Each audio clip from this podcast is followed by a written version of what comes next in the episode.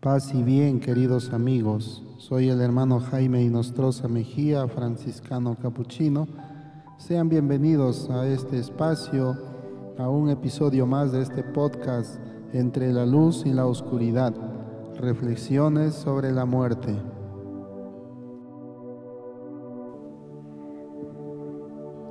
¿Y ahora qué hago entonces? Que Jesús pues se entregó por por mí, ¿no es cierto? Y el pecado de alguna manera está resuelto. En el Evangelio de Juan, que fue escrito para hombres, mujeres, niños, ¿no es cierto? Que para que puedan creer que Jesús es el Cristo, el Hijo de Dios, y para que creyendo, dice el Evangelio, tengan vida en su nombre. En el Evangelio de Juan capítulo 20, versículo 31. En el Evangelio de Juan pues, se nos va a decir una, una y otra vez, que hay una sola cosa que el pecador tiene que hacer para ser salvado, para salvarse. Tiene que creer en Jesús. El tema de la, aquí entramos ya al plano de la fe. Entonces, ¿qué cosa tenemos que hacer? ¿Qué debo hacer ahora? Creer en Cristo Jesús. ¿No? Entonces, eh, es muy importante, fíjense, porque la salvación no se obtiene por, por las obras, ni por las cosas de repente que tú y yo podemos hacer, ni por ritos religiosos, ni por ritos piadosos, nada, no tiene nada aquí, este, sí, de repente ayudan, pero no es eso lo que nos va a salvar, lo que cuenta no es que nosotros lo que hacemos, sino lo que cuenta es lo que Cristo ha hecho por ti y por mí, lo que Cristo hace.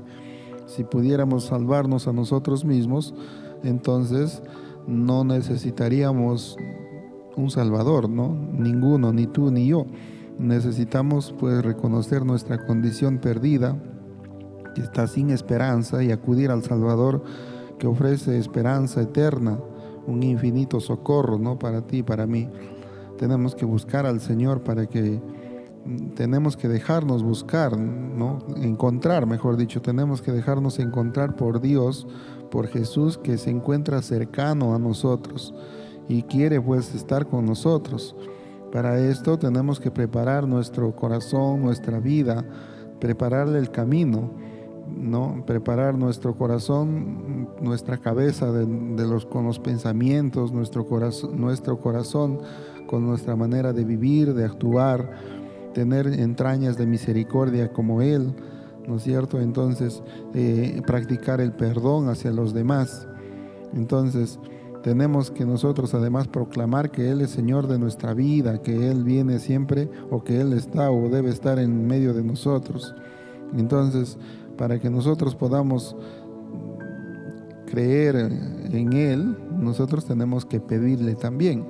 No es que yo simplemente quiero, deseo tener fe, deseo creer en Dios, pero no hago nada.